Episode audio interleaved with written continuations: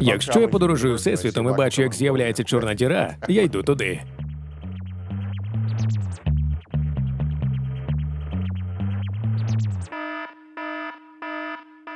Не те, щоб в Інтерстеллар Меттю МакКонахі взаємодіяв зі своєю шкалою часу. Отже, передумовою було те, що ви заходите в чорну діру і маєте доступ до цих вищих вимірів. Але починаючи зі звичайного життя, ми маємо три виміри, які нам знайомі на сітці. Ви можете подумати про це як про те, на якій вулиці в Нью-Йорку, на якій вулиці, на якому проспекті та на якому поверсі будинку ви можете когось зустріти. Це три координати, які б ви дали. Пам'ятайте, однак, коли б ви не призначали зустріч з кимось, так.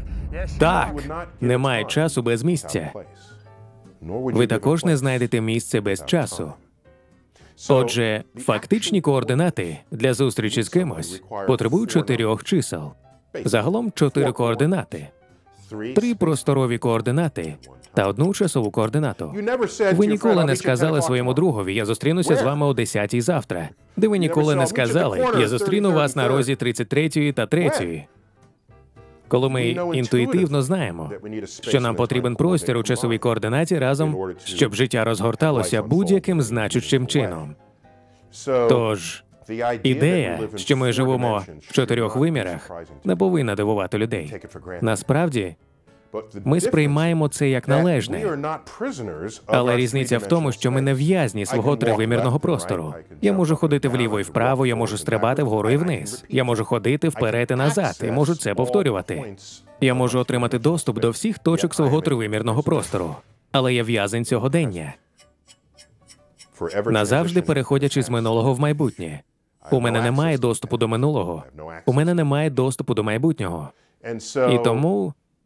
Якщо ви переходите у вищий вимір, нереалістично думати, що ви виходите з виміру часу. А тепер ви дивитесь на час так, ніби ми дивимося на простір. Тож усі запитання, які ми маємо, усі твердження, які ми робимо про наше життя, не мають сенсу у цій вищій системі координат. Ви можете запитати, коли я народився. Хоча ти завжди народжувався. Коли я пішов до коледжу, ти завжди йдеш до коледжу. Коли я помер, ти завжди помираєш. І тому, якщо перед вами розкладена вся ваша хронологія, ви маєте до неї доступ і можете заскочити в будь-який момент і знову пережити її. Ми ще не знаємо, чи можна втручатися в події, які вже відбулися.